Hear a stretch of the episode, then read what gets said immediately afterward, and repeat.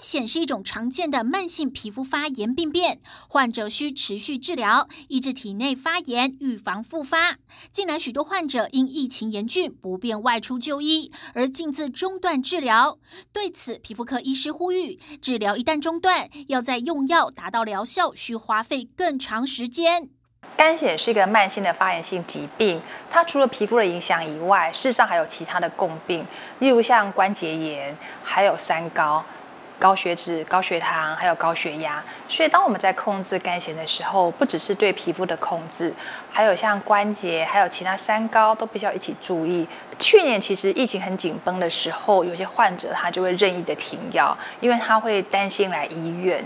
后来我们才发现，这些病人因为停药之后，原本控制了很好的病情，全部的皮肤的病灶都复发了。那我们也觉得非常的可惜，所以我们再次要提醒我们的病友，不要因为担心不敢来医院，任意的停药，还是要好好的控制自己的皮肤。近来，台湾新冠肺炎疫情严峻，许多肝癣患者想接种新冠肺炎疫苗，却又担心与正在进行中的肝癣治疗互相影响。医师表示，目前没有任何报告指出施打新冠疫苗会影响肝癣治疗。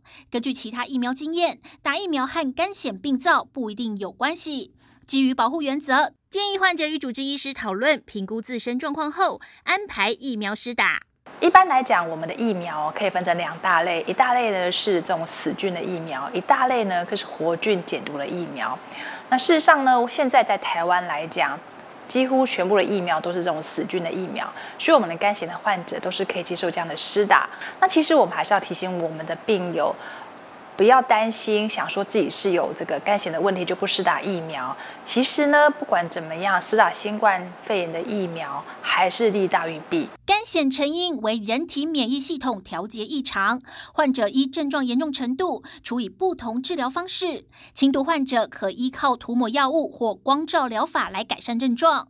中重度患者治疗用药则分为两大类，第一大类为生物制剂，第二大类则为口服免疫调节剂。现在我们其实有很多的病友，他们都是施打生物制剂。有患者就问我说：“那我在施打生物制剂的时候，会不会跟施打新冠肺炎的疫苗有所冲突？”其实不用担心，我们施打生物制剂的病人，其实不用调整任何的剂量，就可以接受疫苗的施打。